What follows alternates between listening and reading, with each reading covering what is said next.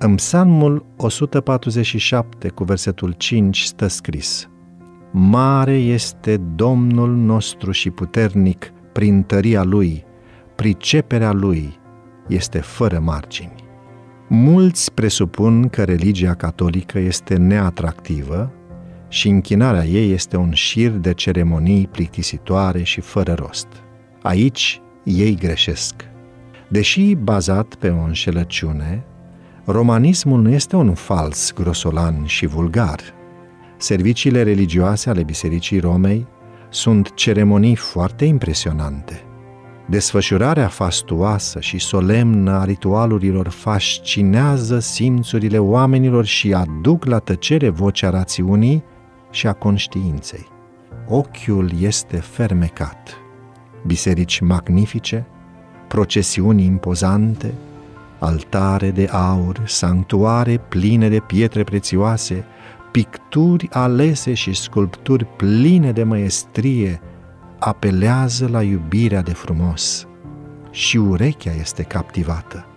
Nimic nu ar putea depăși muzica.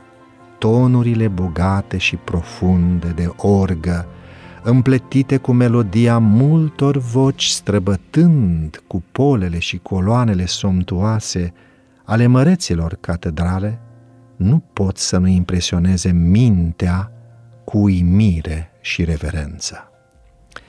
Această splendoare, pompă și ceremonie exterioară, care doar amețește dorințele adânci ale sufletului bolnav de păcat, este o dovadă a decăderii lăuntrice.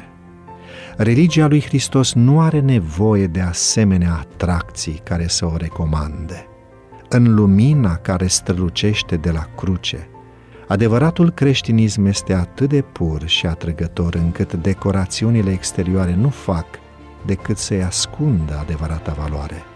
Frumusețea sfințeniei, spiritul blând și liniștit sunt de valoare înaintea lui Dumnezeu. Strălucirea stilului nu este un semn al gândirii curate și înălțătoare.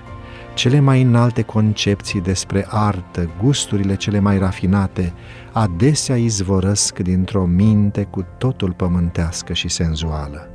Acestea sunt adesea folosite de satana pentru a-i face pe oameni să uite de nevoile sufletului, să piardă din vedere viitorul vieții veșnice și să întoarcă spatele ajutorului lor infinit și să trăiască numai pentru lumea aceasta. O religie a lucrurilor exterioare este atractivă pentru inima nerenăscută.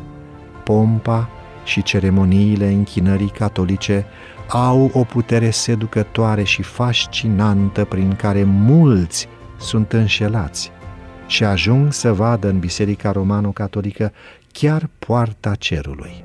Nimeni nu este ferit de aceste influențe, în afară de cei care și-au înfipt ferm picioarele în temelia adevărului și a căror inimă este înnoită prin Duhul lui Dumnezeu.